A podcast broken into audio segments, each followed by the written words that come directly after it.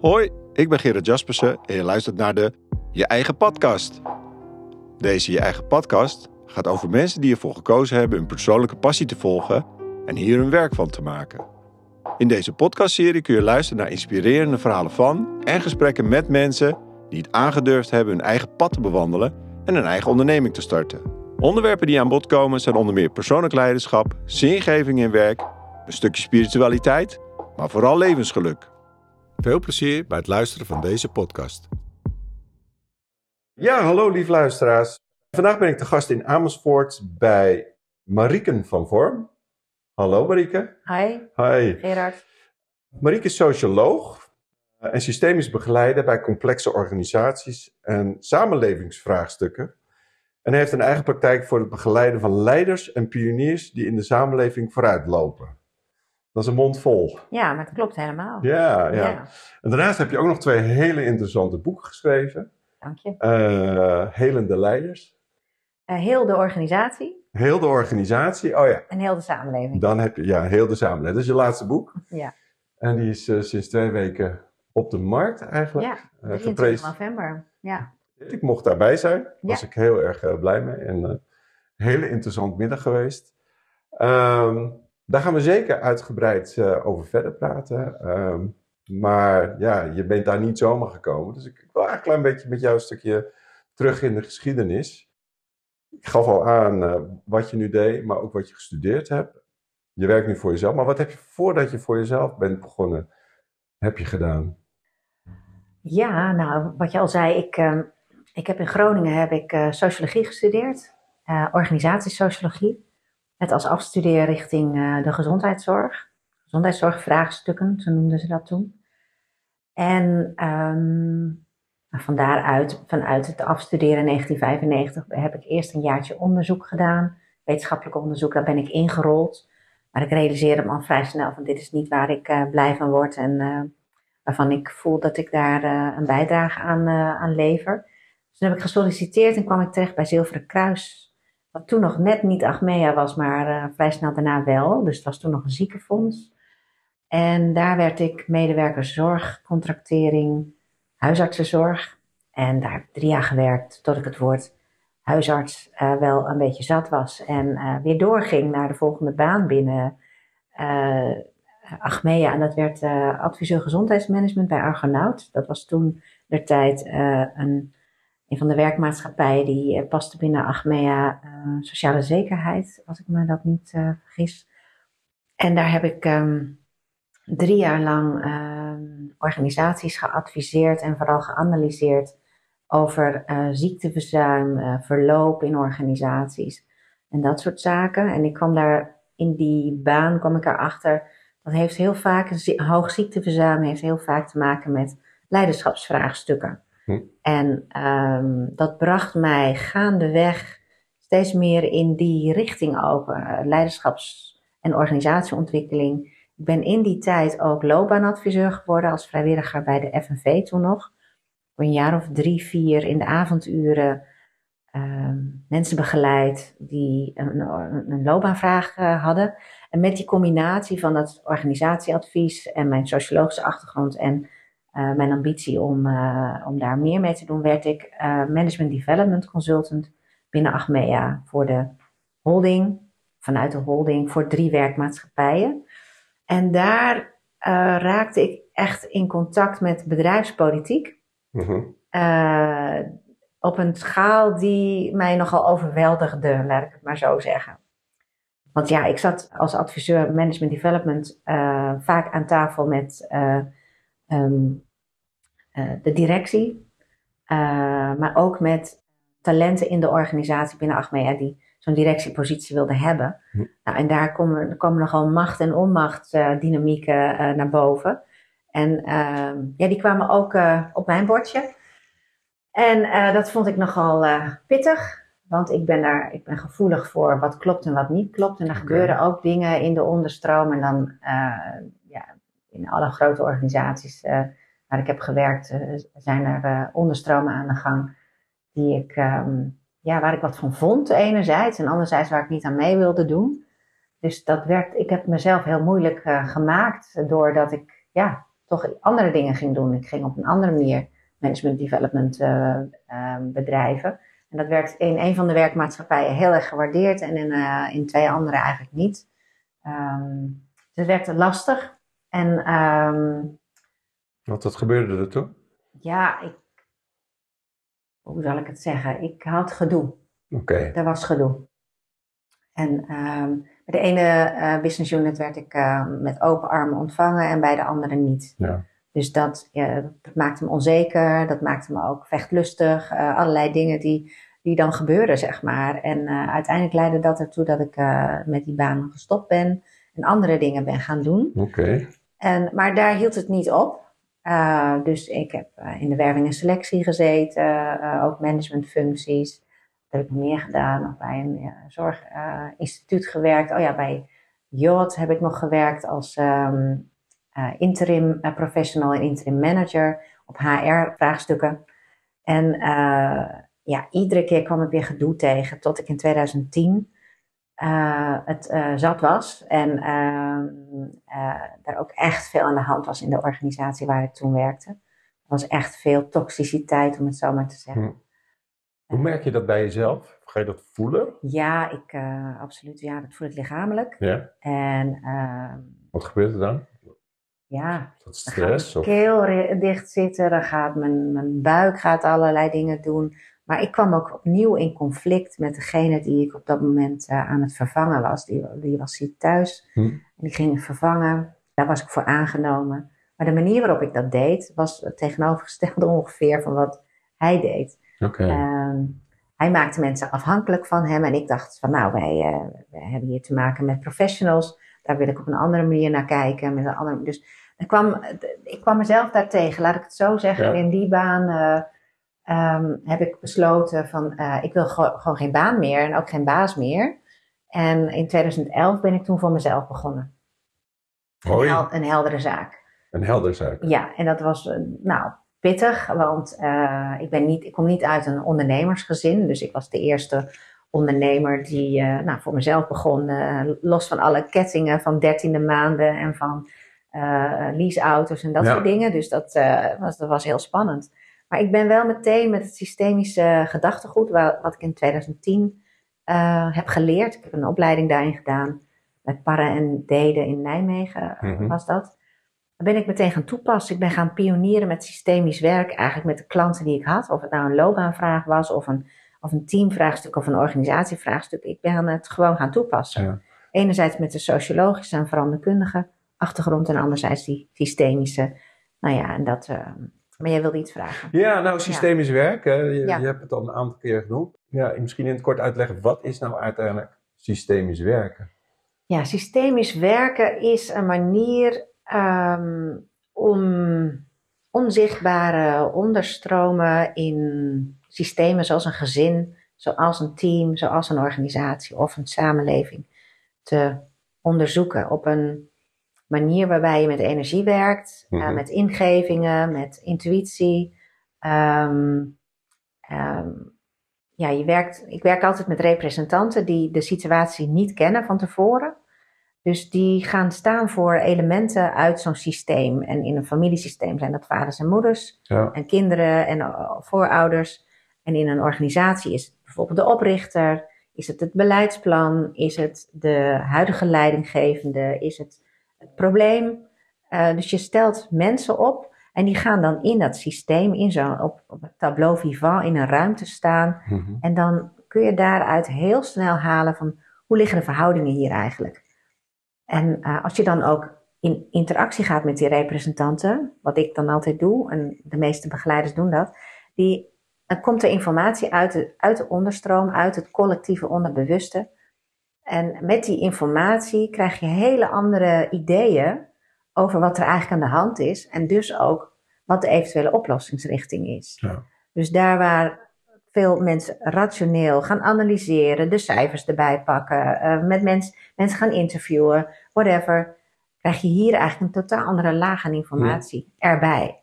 Dus je kunt die dingen koppelen. Dus ik koppel natuurlijk de, de bovenstroom en de onderstroom. En dan krijg je hele andere ja, oplossingsrichtingen. Nou, en dat heb ik dus vanaf 2011 heel veel gedaan. in heel veel complexe organisaties.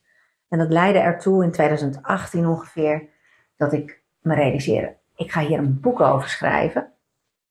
En uh, ik ben namelijk in 2018 uh, eens gaan reflecteren met oude klanten van mij, die ik dus tussen 2011 en 2018 heb uh, geholpen ja. in, in, in, een organisatie. Uh, met de vraag van wat is het effect geweest van, uh, van het werk wat ik gedaan heb met jouw team, met jouzelf, met jouw organisatie. Mooi. En bij, uh, ja, bij het eerste of het tweede interview dacht ik al van oeh, dit gaat echt een boek worden. En nou ja, en dat, daar is uiteindelijk, en dat duurde wel wat langer dan ik had gedacht, in 2021 heb ik toen mijn eerste boek geschreven in de zomer van, en nazomer van 2021. En dat kwam in januari 2022 op de markt. En um, heel de organisatie dus. En daar heb ik ook een aantal modellen gemaakt. En een van die modellen is eigenlijk de ruggengraat geworden van het nieuwe boek wat twee weken geleden uitgekomen ja. is. Want het grappige is, ik, ik, ik, studeerde sociologie en in die tijd, zes jaar tijd heb ik daar gezeten. Heb ik ongeveer drie jaar lang ook in de redactie gezeten van de SOAP, het Sociologisch en Antropologisch Periodiek. Mm -hmm. uh, ik vind schrijven een, een manier om uh, mijn gedachten te kunnen ordenen.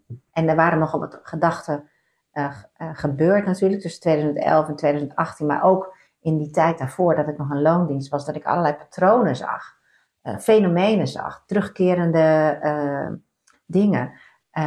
En die heb ik uiteindelijk dus in 2021 opgeschreven. En daar is dat eerste boek uit voortgekomen. Ja. En nou ja, vertel graag zo meteen ook wat meer over het tweede boek, maar dit is even over uh, de systemische benadering, wat dat aan patronen, aan inzichten naar boven haalt, die volgens mij heel belangrijk zijn ja. om in het collectief, want of je het nou hebt over een farmaceutische organisatie, of een ziekenhuis, of een uh, gemeente, of een uh, onderwijsinstelling. Dus de, die patronen die je tegenkomt, die zijn vaak vergelijkbaar. Dat heeft heel veel te maken met macht en onmacht. Ja. Met dader-slachtofferschap, met um, narcisme en codependency. Dus um, uh, ja, dat is vrij universeel. Ja. Ja, ja, ik heb beide boeken gelezen met, met heel veel uh, plezier en interesse. Mm -hmm. uh, wat ik nog weet van het eerste boek, er zit heel veel eigenlijk metaforisch, met name gekeken naar de gezondheidszorg. Ja. de gezondheidszorg zien als eigenlijk het menselijk lichaam. Ik vond het zeer uh, ja, verhelderend eigenlijk. Uh, maar ook te lezen dat als de organen niet met elkaar goed samenwerken, dat uiteindelijk het lichaam ziek wordt. Ja, uh, klopt. En, ja. en, en dat, dat kwam heel erg. En ik kom zelf ook uit de gezondheidszorg oorspronkelijk. Ja. ook nog uit de farmaceutische industrie. Dus ik zag heel veel mooie, herkenbare zaken. Um, ja. Je zegt, gaf al aan, ik heb met heel veel mensen ook al gewerkt binnen die gezondheidszorg. Ook mm -hmm. interviews gedaan. Ja. Um, het is een vrij conservatieve ja, markt, wou ik zeggen, uh, bedrijfsvoering eigenlijk. Hoe ja. kreeg je de mensen toch zover dat, uh, dat ze met jou toch eens naar die onderlagen gingen kijken? Ja, nou dan moet ik ook eerlijk zijn over hoe ik mezelf destijds onbewust weliswaar uh, heb gepresenteerd. Want ik schreef al heel veel op social media dat ik met mijn helderheid ook die problemen kon helpen verhelpen, zeg maar, fixen. Hm. Um, en dat slaat natuurlijk wel aan in zo'n gezondheidszorg of binnen een, een, rijksoverheid of een gemeente of een onderwijsinstelling die vrij complex en ingewikkeld geworden zijn. En ik presenteerde me toen wel als iemand die een soort dokter uh, was om het uh, te kunnen helpen herstellen. En daarmee trok ik vaak klanten aan die dan ook dachten: oké, okay, dat is mooi, dan lost zij mijn problemen op. Dus uh, ja, daar ben ik, van op, te, daar ben ik op teruggekomen. het je was geen quick fix. nee, nee, sowieso is het geen quick fix. Nee. Want wat je doet als je met systemisch werk heel veel naar boven haalt en heel veel verheldert, dan begint het echte werk pas. Dat is wel echt het werk wat zo'n leider en de teamleden zelf moeten oppakken. Maar dat was soms zo pijnlijk wat ik boven tafel haalde dat ik ook heel vaak heb meegemaakt van nou, uh, dankjewel en doei. Uh, we gaan het toch niet oppakken of we, we kunnen het zelf verder wel of in die richting. En um, dus ik heb, dat realiseer ik me eigenlijk tijdens het schrijven van het eerste boek, heel de organisatie. Van, oh, wacht eens even, wat heb ik, wat heb ik zelf gedaan? Wat heb ik Hm. zelf gecreëerd eigenlijk? Dus ik heb in de afgelopen twee jaar, heb ik mijn businessmodel helemaal omge- omgezet, eh, getransformeerd. Ik heb mijn bedrijfsnaam veranderd van een heldere zaak naar Healing Leaders. En healing Leaders betekent helende leiders Ja. die eigenlijk een soort bedding kunnen zijn, een soort holding space. Dat is echt jargon voor, ehm, voor, een, voor een neutrale houding als leider, als procesbegeleider, om organisaties de ruimte te geven, teams de ruimte te geven, de ander de ruimte te geven om zelfhelend vermogen aan te wakkeren. Door bewustzijn te creëren, door af en toe een tikje uit te delen of wat eh, door te knippen, maar wel het zelf te laten ontstaan. Dus en, en dat ben ik nu aan het doen. Ja. En dat is, het, is voor mij ook een stuk makkelijker, omdat mensen die daarop resoneren, die dat ook graag willen, dat zelfhelend vermogen bij zichzelf en bij hun organisatie aanwakkeren, ja, die, die willen het ook echt zelf oppakken. En die Ja. zijn al heel bewust, die willen al echt naar zichzelf kijken. En die willen die, die laatste, of misschien ergens halverwege, maar in ieder geval, die willen echt heel graag die, die, die ontrafeling van hun eigen systeem en hun eigen traumaresponses. Dus dat is heel fijn. Ja, ja. Ja. Zijn dat in jouw ogen dan de leiders van de toekomst? Of is Ja. dat... Nou ja, ik, eh, ik zeg meteen ja. Ehm, ik praat eigenlijk meer over voorlopers in, de, in een collectieve eh, bewustzijnsbeweging. Ehm, want ik denk dat ehm, mensen die hierin voorop lopen, die dus al heel erg bezig zijn met het zichzelf afpellen, bewustwording, wie ben ik eigenlijk? Mhm. waar ben, waartoe ben ik hier eigenlijk? Dat die mensen die daar bewust mee bezig zijn met die vraagstukken, zoals jij ook en ik ook, dat wij, eh, we hebben al heel veel aangekeken eh, in onze eigen systemen. Ja. Eh, en nu merk je, als je kijkt naar hoe de politiek functioneert of de overheid functioneert, dat heel veel mensen die gaan dit nu voor het eerst pas echt voelen. Van, oh, wacht even. Ehm, er moet echt iets veranderen. Eh, ik, ben niet, ik kan niet wachten tot de overheid dat voor mij oppakt of dat de politiek dit voor mij oppakt. Ik moet zelf aan de slag. En dat zie je op allerlei eh, sectoren. Ja. Ehm, nou, en dan is het fijn dat er ook mensen zijn die, die al heel veel processen hebben doorgemaakt.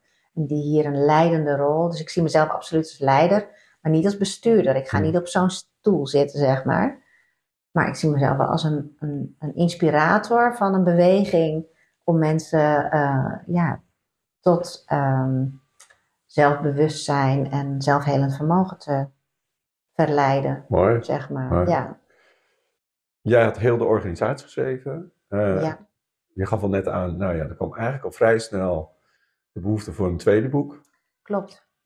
Ehm, het heet eh, Heel de samenleving. Ja, Ik heb het hier voor me liggen. Zeven interventies voor vitaal bestuur in de zorg. klopt. Eh, dat geeft al eigenlijk een beetje aan dat je eh, eh, meer richting zorg. Maar ik heb ook een aantal andere stukken gelezen. Je praat Ja. ook over een stukje farmaceutische industrie, woningcorporaties, Politie, politie. onderwijs. er zit dus heel veel eigenlijk. Het maakt niet uit in welke organisatie je zit. Dit is overal van toepassing. Ja, het gaat eigenlijk over de zorg voor de samenleving. En hoe, in mijn boek laat ik eigenlijk zien hoe eh, verweven alle sectoren met elkaar zijn, omdat eh, er onder andere sprake is van politisering. Politisering betekent eigenlijk, is het fenomeen dat de politiek geïnfiltreerd is in al die sectoren. Mhm.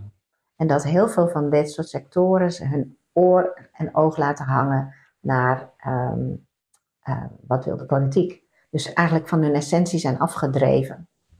En, ehm, en ik, ja, wat ik al zei, ik maak mensen bewust van dat het is zoals het is. Dat die verwevenheden er zijn, dat de politisering er is, maar ook medicalisering is ook zoiets. Ehm, juridisering, eh, instrumentalisering zijn allemaal fenomenen die ik in mijn boek aanstip Ja. die mensen en organisaties van hun essentie afdrijven. Omdat dat eh, fenomenen zijn die je naar iets anders toe brengen. Ja, dat viel me ook wel heel erg Ja. op uh, in datgene wat ik uh, gelezen heb. Hè. Je, je, je, praat echt over bewustzijn en bewustwording. Ja. Je essentie. Uh, en ik ging er ook zelf over nadenken. En als ik dan ook kijk in mijn eigen werkervaring, denk ik, oh ja, daar waar ik toegewerkt, die hebben helemaal, zijn heel de essentie kwijt. Zijn alleen maar bezig met, ja, uh, soms in een stukje overleving of Mhm. worden gedreven door allerlei andere machten en, en krachten. Ja, precies. Uh, nou, dus dat, ik begin dat heel erg wel, ook wel, wel te zien. Ehm, nou, dat zijn inderdaad die machten en krachten die dan het hebben overgenomen. ja, Die zijn geïnfiltreerd in al die sectoren. ja, waardoor er, eh, ja, ehm, nou ja, die sectoren, eh, die maatschappelijke organisaties van zichzelf zijn afgedreven. ja. En, en, en, wat ik, En waar dus ook daardoor heel veel mensen uit die sectoren, dus, en docenten zijn niet aan te slepen, eh, artsen, verpleegkundigen, overal een tekort aan. ja, Ja, en dat komt omdat er heel veel mensen ook voelen van, ja, zo wil ik het niet langer. nee, Dit, dit, dit is een insult voor mijn, eh, een belediging voor mijn ziel, voor, voor mijn missie, voor mijn passie voor het vak. ja, Dus die gaan iets anders neerzetten of die gaan heel iets anders doen. Ehm, dus ja, dat soort dingen maak ik zichtbaar in, in heel de samenleving. ja, ja. Ehm, een, een ander, ja, en dat heeft hier on- ongetwijfeld mee te maken, eh, wat mij enorm fascineerde, en ook tijdens jouw boekbespreking werd dat eventjes aangestipt. Ehm, wat we nu aan, aan dynamiek hebben, dat Mhm. komt misschien ook wel van veel eh, meer in de tijd terug. Hè? Je, je Ja. praat over onze koloniale tijd zelfs. Dat Ja. we daar Ja, eigenlijk last van hebben. Kun je daar iets meer over vertellen? Zeker. Ja, dat, dat start ook met de systemische benadering die ik eh, ben gaan toepassen. eh, eh, in ieder geval in de tijd van corona. Dat ik dacht, wat is er toch aan de hand? Hm. En toen heb ik heel veel online, maar ik had toen in de tijd ook een hele mooie grote coachruimte met een grote zaal waar ik ook mensen kon ontvangen. Ik heb heel veel maatschappelijke opstellingen gedaan. Waarbij ik bijvoorbeeld de media, de politiek of ehm, de zorgsector, dat soort fenomenen opstelde. Dus niet de vaders en de moeders, maar dus dat soort eh, fenomenen opstelde. En daar eigenlijk achter kwam dat de manier, dus uit het collectieve onderbewuste kwam heel veel informatie over koloniale patronen. Dus eh, zo'n represent, moet je je voorstellen, een representant ineens gaat zeggen: hé, hey, ik zie mezelf eigenlijk op een VOC-schip, bij wijze van Hmm. spreken. Dus er komt iets, een heel ander soort van informatie kwam maar boven.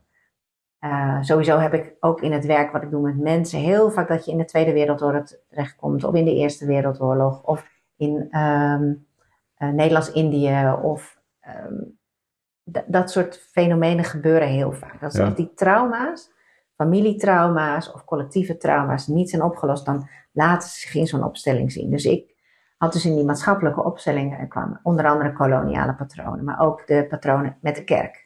Hè, de Ja. machtsmisbruik in de kerk. Dat eh, is ons ook niet vreemd. Dat is al jarenlang ook in het nieuws. Ehm, er zijn heel veel traumat- traumatiserende gebeurtenissen die wanneer ze naar de oppervlakte komen, dan kun je herstellen, kun je, kun je ertoe verhouden, kun je, kun je het aanvaarden, kun je het accepteren, loslaten, et cetera. Dat is heel belangrijk. Maar goed, in die tijd ehm, kwamen die koloniale patronen naar boven. En toen ik aan het schrijven was, afgelopen zomer het boek aan het schrijven was, toen had ik in hoofdstuk 1, heb ik daar eerst drie, vier, vijf zinnetjes over opgenomen. Gewoon om een, een, iets te vertellen. En toen gaandeweg het schrijven, uh, kwam, het, uh, kwam het nog weer naar boven. Ik heb de laatste twee hoofdstukken, 6 en 7, geschreven toen ik in uh, Den Haag was. Toen paste ik op een huis wat eigenlijk om de hoek stond van het Binnenhof. En uh, dus ik kwam daar in het Historisch Museum, waar net een tentoonstelling was over het koloniale verleden van de Haagse bestuurders. Super interessant, maar ook heel veel informatie die meteen bam zo in mijn boek uh, terecht zou kunnen komen. En ook in het Kunstmuseum kwam ik uh, in contact met het werk van Carlijn Kingma en haar twee collega's van Follow the Money, die ook het een en het ander vertelden. Dus Ja.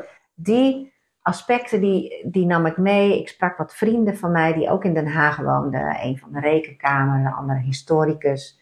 En die historicus, die heeft, uh, Michiel Pool, die heeft mij ook nog wat linkjes gestuurd over het koloniale verleden.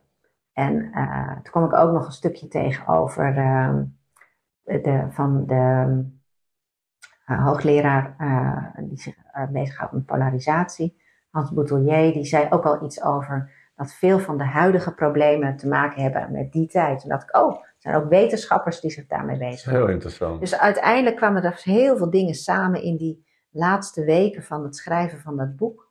Dus die vier zinnetjes in hoofdstuk 1, die zijn er uiteindelijk uh, vier bladzijden geworden. Ja, ik kwam hem regelmatig weer voorbij en het integreerde Ja. mij enorm. Toen dacht ik, Ja. hoe kan nou die periode zoveel invloed toch nog steeds hebben in, de- in onze huidige periode? Nou, omdat het in die tijd was het heel gebruikelijk om alles wat recht was, eh, sorry, alles wat krom was, recht te praten. Dat was een patroon uit die tijd. Wij Nederlanders. Wij Nederlanders waren steeds goed in. fantastisch goed in het recht praten wat krom is. En dat, dat, dat hoort bij onze volksaard. Dat kunnen wij nog steeds. Dat kunnen onze politici ontzettend Ja. goed. Dat kunnen heel veel bestuurders, heel veel leiders kunnen dat heel goed. Dus dat was een van de eh, aspecten. Ook eh, ergens een juridisch sausje overheen gooien. Komt uit die tijd. Eh, wij waren blijkbaar ehm, eh, heel goed in het, ehm, het innemen van land, het innemen van Zeker. het tot slaaf maken van andere, van, van, van mensen in Suriname, India, Indië. ehm, eh, en daar dan een juridisch sausje overheen gooien, dat het goed maakte dat het inderdaad, ja, dit, Ja. dit mogen wij. Hoeft ons niet schuldig te Daar voelen voor een schuldig vreselijke dingen. Dus wij zijn daar heel goed in, Ja. blijkbaar. Nou, zo waren er meer van die fenomenen die ik terug, teruglas in al die artikelen over, eh, over onze koloniale geschiedenis. En daar is nog veel meer over te vinden dan ik heb opgeschreven. Dus zoek alsjeblieft voor jezelf uit. Zeker je- interessant. Hè, dus de eh, luisteraars, eh, zoek het eens voor jezelf uit. Wat, wat je daar allemaal nog, nog veel meer in kunt, kunt vinden. Ik heb maar een topje van de ijsberg Ja. aangeraakt, denk ik. Maar ehm, Het was ook heel veel het- geld verdienen volgens mij. Heel veel geld, Alles ja. geld verdienen. Ja. Dat, dat, wij Nederlanders waren inderdaad de koopmannen. Ja, eh, terwijl eh, in, in, on- in ons koloniale verleden, terwijl bijvoorbeeld de Portugezen veel meer bezig waren met eh, het katholicisme verspreiden. En zo ha- had je ook de Fransen, geloof ik, die waren veel meer bezig met het, met het scholen van mensen, het Ja. op, opvoeden van mensen, ehm, beschaven van mensen. Dus eh, die hadden een hele andere manier van kolonisatie. Maar wij waren degene die eh, met vrij veel wreedheid eh, heel veel hebben afgepakt, ingenomen, geld Ja. verdiend, geld, geld, geld en meer, meer, meer. Nou, en als je dat dan terugleest, ja, dan, dan vallen, toen vielen er een aantal kwartjes die ook met de huidige, ehm, eh, huidige fenomenen, huidige samenlevingsvraagstukken te maken hebben. En dus bijvoorbeeld ook dat stukje weer met wat Carlijn Kingma zo mooi zichtbaar Mhm. maakt met haar eh, kunstwerken over geld, het geldsysteem. ja. Ehm, dus ja, er kwamen ineens heel veel kwartjes bij elkaar Ja, tijdens ja. het schrijven. ja en toen, ik het ook las, toen ja, zag ik het ook eigenlijk steeds meer voor me. En Ja. ja, die handelsdrijf van ons, eh, die, die, die, die zit daarin. En eh, dat heeft ons ook heel ver gebracht. Maar je ziet ook wel dat het Ja. Heel belemmerend Het en is erg doorgeschoten. benauwd kan, kan zijn in ieder geval. Ja. Ehm, En het is dus verstrikt in onze politiek. Nog steeds in de Ha- het Haagse bestuur is die mentaliteit nog ergens verstrikt in ons gezondheidszorgsysteem. marktwerking. Marktwerking, eh, eh, het, onderwijs, eh, de manier waarop de overheid functioneert, ehm, nou, et cetera. Ja, ja. Ja. Wat, wat, ik, wat ik vooral heel erg mooi vind in het boek, eh, je praat over systemisch werken, energetisch werken. eh, dat, dat, hè, dat is meer ook wel wat spiritueler, maar je komt ook met heel veel aardse eh, stukken erin. En ook Ja. met, met ook bij aardse mensen kom je dan interviews en in contact natuurlijk. Ehm, wat voor voorbeelden zie je bijvoorbeeld nu al in organisaties die echt aan het veranderen zijn? Ik weet bijvoorbeeld dat je in, Ma- in Maastricht, Ja? heb je met iemand daar gesproken met hele mooie voorbeelden. Kun je er iets meer vertellen? Ja, nou, ik denk dat ik dan eerst nog even terug wil naar eh, dat aardse, wat, wat er aards is aan mijn werk. En bewustzijn, dat klinkt voor heel veel mensen zweverig. Ja. En wat, waar gaat het over? Maar naarmate je bewuster wordt van jezelf en de context waarin je werkt of leeft, kun je veel beter begrijpen waarom de dingen gebeuren. En als je iets kunt begrijpen, kun je veel beter aarden. Als je het niet begrijpt, ja, dan schiet je alle kanten op. Ga je rationaliseren, dat is het hoofd. Dat is eigenlijk, dan is het hoofd los van de, van de romp, bij wijze van spreken, Ja. ben je niet geaard juist. Dus het is omgedraaid, zou je kunnen Mhm. zeggen.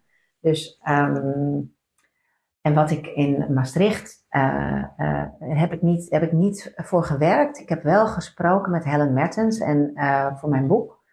Zij heeft, ik heb haar geïnterviewd. over haar prachtige ambitie om ehm, samen met de universiteit en nog een heleboel partners daar in Zuid-Limburg om veel aan preventie te doen, om de bevolking die daar te maken heeft nog steeds met een trauma over te maken heeft met de mijnbouw. Mhm. En daar is heel veel ontrokken, letterlijk aan de grond. Er is ook heel veel armoede. Uh, dus, uh, dus echt een, een, een, gebied wat aandacht nodig heeft, maar waar ook ontzettend veel innovatie is. Um, dus die combinatie zie je vaak.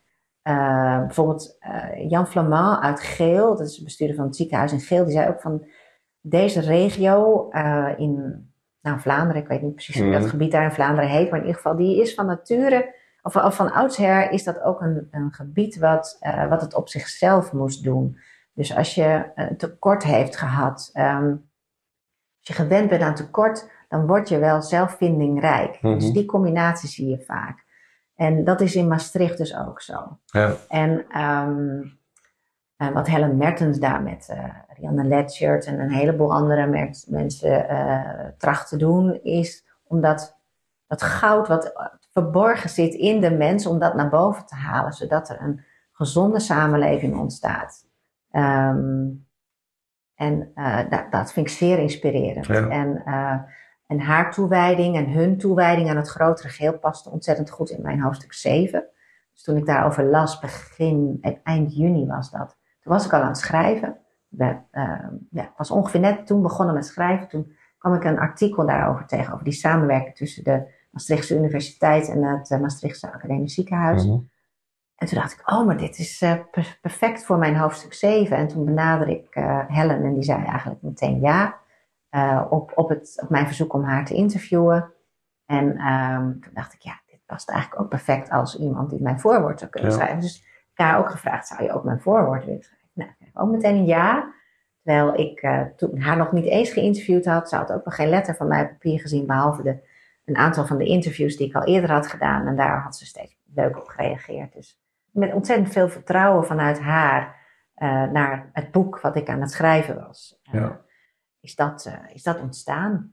Ja. Die, die connectie, zeg maar. Maar dat, is nog, dat kun je nog niet een samenwerking nee. noemen. Maar het is wel een hele mooie verbinding. Mooi, mooi voorbeeld. Ja, heel mooi voorbeeld. En ja, daar is het letterlijk natuurlijk aards.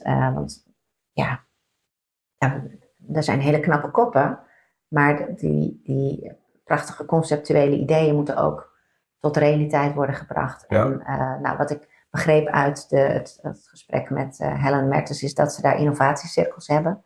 Nou, het, het circulaire werken, uh, of je nou hebt over besluitvormingsvraagstukken of over innovatie, is ontzettend belangrijk om continu iedereen daarin mee te nemen. En dan niet als een Poolse landdag, maar als een manier van uh, gelijkwaardig met elkaar um, overleggen. Wat is er nodig? Wat gaan mhm. we doen? Wat gaan we vooral niet doen?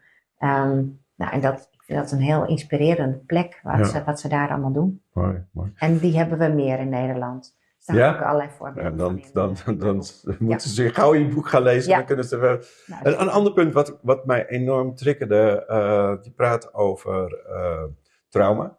Uh, nou, ik denk dat heel veel mensen wel persoonlijk trauma kennen. Misschien mhm. wel ook wel ervaren hebben. Maar je praat ook over organisatorisch trauma. Dat organisaties trauma's kunnen helpen. Da daar had ik van, hé, hey, hoe zit dat dan? Ja, zeker. En ik, en ik schrijf in mijn boek, uh, mijn laatste boek, schrijf ik ook over de getraumatiseerde samenleving. Ja. He, daar heeft Frans Roepert, dat is een andere systemische schrijver uit Duitsland, als ik me niet vergis heeft een prachtig boek geschreven over de, uh, de getraumatiseerde samenleving, hoe die ook traumatiseert. Hè? Dus mhm. getraumatiseerde mensen traumatiseren ook omdat ze een blinde vlek hebben op hun eigen trauma. Op het moment dat je je eigen trauma aankijkt, je eigen traumaresponsen ja, uh, ziet en, uh, en aangaat om die te veranderen, dan um, zul je minder projecteren van je eigen angsten, je eigen woede op een ander. Dus, um, dus inderdaad, organisaties kunnen ook getraumatiseerd zijn, bijvoorbeeld door een reorganisatie of een fusie. Ja. Doordat. Uh, zie je veel in de gezondheidszorg, de ziekenhuizen, zeker. die worden gedwongen. Ja, dus. ja zeker. Je, ze kunnen ook getraumatiseerd worden door een, uh, door een bestuurder die uh, ja, om zich heen heeft geslagen. En, uh, en dan niet door één bestuurder, want meestal wordt zo iemand dan ook geholpen door vazallen. Mm Dat wordt de hofhouding van zo iemand. dus dan, dan verkrampen mensen. Dus worden ze volgeling van, of ze houden hun mond. ze houden hun creativiteit bij zich. dus uh, de traumarespons kan heel verschillend zijn op, uh, op, op, op, iemand, ja, op trauma. trauma. Ja. Maar het is belangrijk om dat te zien, dat veel vraagstukken, organisatievraagstukken, samenlevingsvraagstukken, voortkomen uit onverwerkt, ongezien trauma. Ja. En het kan uit je eigen leven zijn, het kan uit het leven van de, van de huidige organisatie zijn, maar het kan ook nog daarvoor zijn. Um, ik heb heel veel voor ziekenhuizen gewerkt. Um, en nog natuurlijk. Maar um, ik, ik, weet nog dat toen ik nog maar net daarmee begon, kwam de katholieke kerk erg vaak uh, om de hoek kijken. Mm -hmm. Want onder de, uh, onder de, de naam van, van God of, zijn er heel veel dingen gebeurd die je kunt noemen onder de, de noemer machtsmisbruik. Mm. maar ook de verhoudingen tussen paters en nonnen. Um, daar, daar zijn heel veel dingen uh, ja, ongezien gebeurd. Um, ik heb eens een keer, uh, dat was een ruimte in een kelder van een ziekenhuis, ik ga geen naam noemen, maar daar, daar kwam uit de opstellingen kwam heel veel seksueel misbruik. Hmm.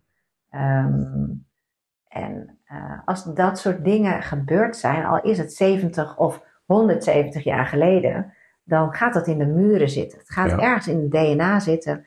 En, um, en als je dat niet weet, ja, dan, dan krijg je dus. Uh, uh, in dat geval was het een team wat elkaar na het leven stond, wat elkaar niet kon luchten of zien, wat totaal gefragmenteerd was. En op het moment dat dat zichtbaar werd en naar buiten kwam en, en nou ja, energetisch ook opgeruimd werd, toen is het daarna, zeker door degene die daar leiding aan gaf, uh, een veel gezondere uh, groep geworden. Mooi. Uh, en ook zijn mensen weggegaan omdat ze of overgekwalificeerd waren of juist ondergekwalificeerd.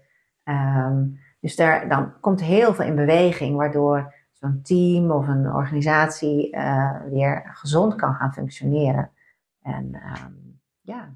Ja, bijzonder, omdat dat is echt een organisatorisch trauma geweest. Absoluut. Waarbij mensen dus echt van de essentie, waarom ze daar zijn, volledig zijn afgedwaald. Zeker. Ja. ja. Een, een andere, vond ik ook een heel interessant, je stipt het net al eigenlijk aan, een beetje de, de afhankelijkheid, uh, narcistisch gedrag, codependency. Ja. Uh, kun je daar iets meer over vertellen wat je binnen organisaties ziet en wat dat betekent? Ja.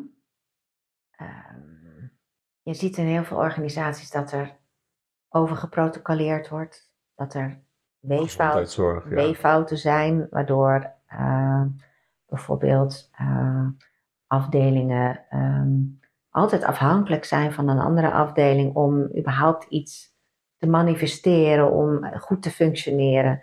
Ja. Uh, dus als er onderlinge afhankelijkheden zijn die, um, die, die niet nuttig zijn, die zeg maar de, de, creatie of de productie of de, de, dienstverlening, de kwaliteit van de dienstverlening tegenwerken, en die zijn er ontzettend veel, mhm.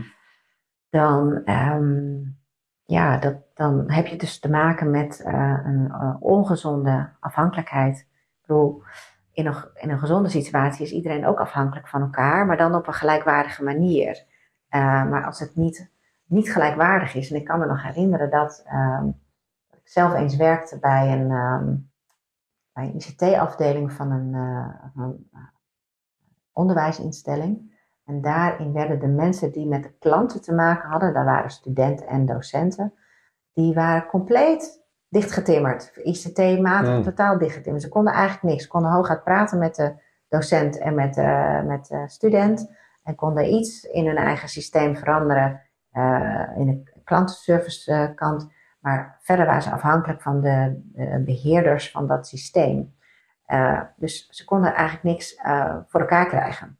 Um, kregen ook veel minder betaald. Mm -hmm. Maar waren wel de enigen die echt dagelijks contact hadden met de essentie van de organisatie, namelijk studenten en de docenten die, die dat onderwijs moesten maken. Dus dat, uh, dat was een hele toxische afhankelijkheid, zeg maar. En ik denk dat je, als je goed kijkt in de gezondheidszorg, in het onderwijs, overheid ook, uh, er zijn heel veel afhankelijkheden, er worden heel veel dingen um, vooruitgeschoven, belegd bij een ander. Hm. Um, terwijl mensen dan niet meer hun eigen verantwoordelijkheid kunnen of willen nemen.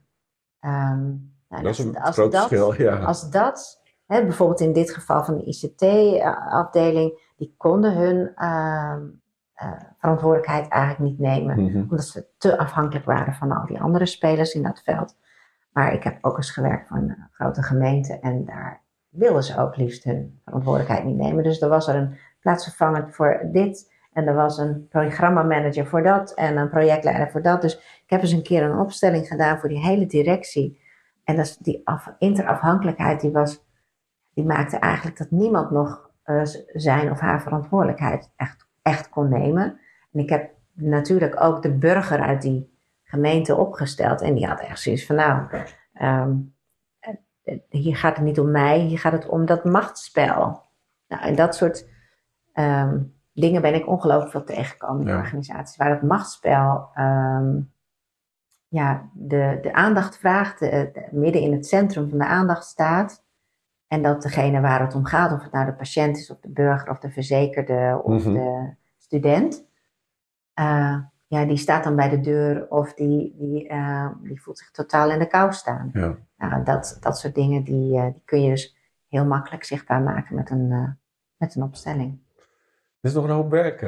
ja, er is veel werk te doen. Ja. Maar met een beetje bewustzijnsverruiming ja, gebeurt er veel, denk ik. Kan, kan er veel in werking ja. gezet, in beweging gezet. Daar begint die bewustzijn van welke, welke krachten er binnen organisaties werken, dan uh, ja. ja.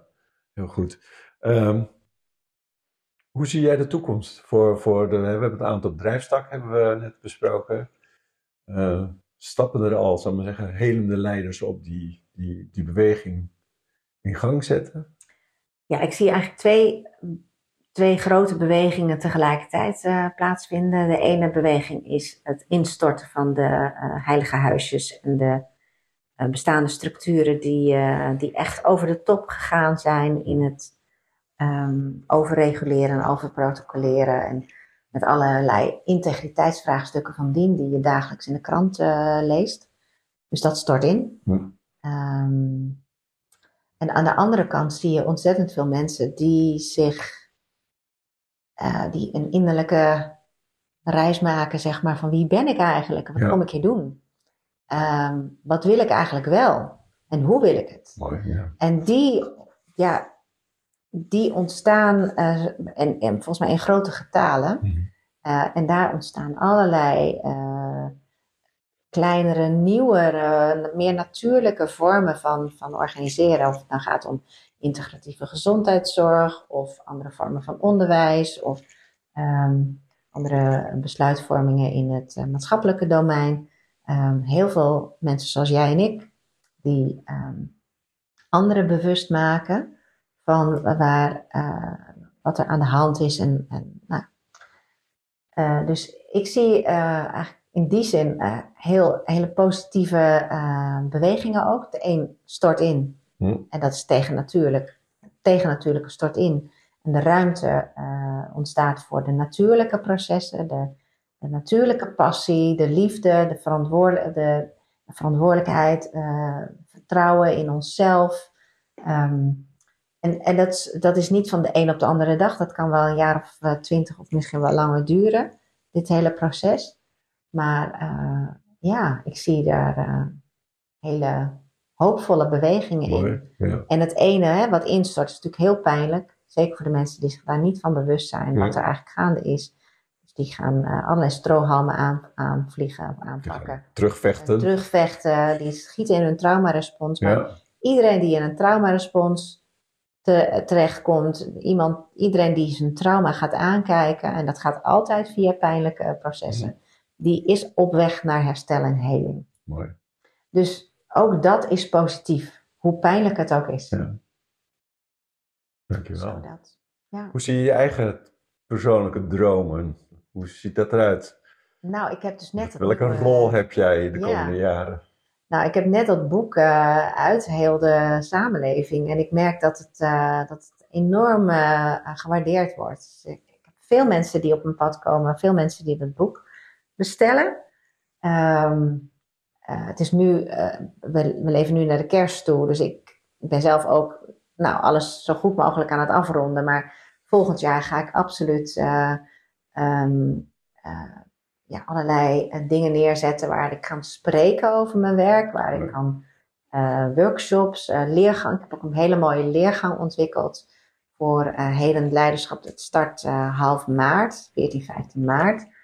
Ehm, ja, ik ben van plan om ook veel mensen te gaan te blijven interviewen. Dat Mooi. vind ik ontzettend leuk om die wijsheid uit, de, uit het collectief te halen. Het zit er, hè? Het zit er allemaal en ik vind het leuk om, eh, om, om mensen echt eh, ja, het, tot op het bot te ondervragen van hoe zit dat bij jou? Hoe doe Ja. jij dat? Dus En waarom? ongetwijfeld komen er nog meer boeken. Ja, Ehm, ja, dus ik, ik ga mezelf meer laten zien. Ik ga meer in dat licht staan. heel goed. En ehm, ja, en natuurlijk veel werken met, met leiders, met hun organisaties. eh, om hen dat zelfhelend vermogen zelf te, te laten geven en brengen. Ja. Eh, naar die nieuwe vormen van organisatie, ehm, nieuwe vormen in de zorg, het onderwijs. Eh, dus ja, daar voel ik mezelf een voorloper van de voorlopers. Mooi. Als mensen eh, hier eh, enorm door geïnteresseerd zijn en getriggerd, eh, hoe kunnen ze met jou in contact komen? En vraag 2 meteen is, hoe kunnen ze je boek kopen? Nou, dat is een goede vraag.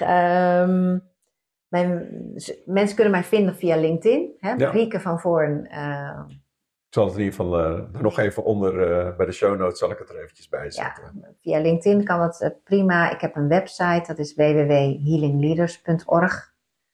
En eh, boeken kun je kopen via mijn website.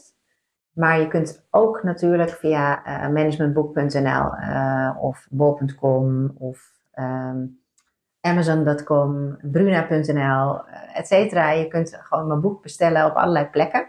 Je hoeft het alleen maar te googlen en dan vind je het. Als je het via mij doet, dan heb je er ook nog een persoonlijke noot bij als je dat leuk vindt. En ehm, eh, ja, wat nog meer? Ik eh, hou mijn website in de gaten. Ehm, hou mijn eh, LinkedIn-post in de gaten. Ehm, ik ga ook weer een nieuwe nieuwsbrief opzetten, waarbij ik ook meer ga vertellen over wa- wat ik doe en wanneer. En, Ja. en Eh, dus allemaal nieuwe beginnen, Mooi. eigenlijk. Nieuw, een nieuw begin. Ja. Het afsluiten. Ik heb zelf nu ook een heleboel afgesloten van de afgelopen 53 jaar. Eh, en ik start eh, als een newborn baby, zou je Ja. bijna zeggen. Ja. Wel van 53,5 jaar oud, maar een wijze baby, zeg maar, st- stap ik in een nieuwe wereld. En ehm, Met een missie. met een hele grote Met missie. een hele mooie missie. En een mooi zo in de decembermaand waar we toch ook wel weer een beetje aan het reflecteren zijn van de afgelopen jaar. En Ja. kijken Ja, naar het nieuwe jaar. ja. Dankjewel Marieke. Voor Dankjewel, je mooi Gerard. openhartig gesprek. Ja. En jullie ook weer bedankt voor het luisteren. En eh, tot de volgende keer. Leuk dat je weer geluisterd hebt naar deze aflevering van je eigen podcast. Wil je de volgende aflevering niet missen? Druk dan op de volgknop en het belletje, dan weet je meteen wanneer de volgende aflevering beschikbaar is. Wil je zelf ook op zoek naar jouw passie in je werk? Kijk dan gerust eens op mijn website www.gerardjaspersencoaching.nl. En als je deze podcastserie leuk vindt, laat dan even een beoordeling achter met behulp van de sterretjes. Tot de volgende podcast.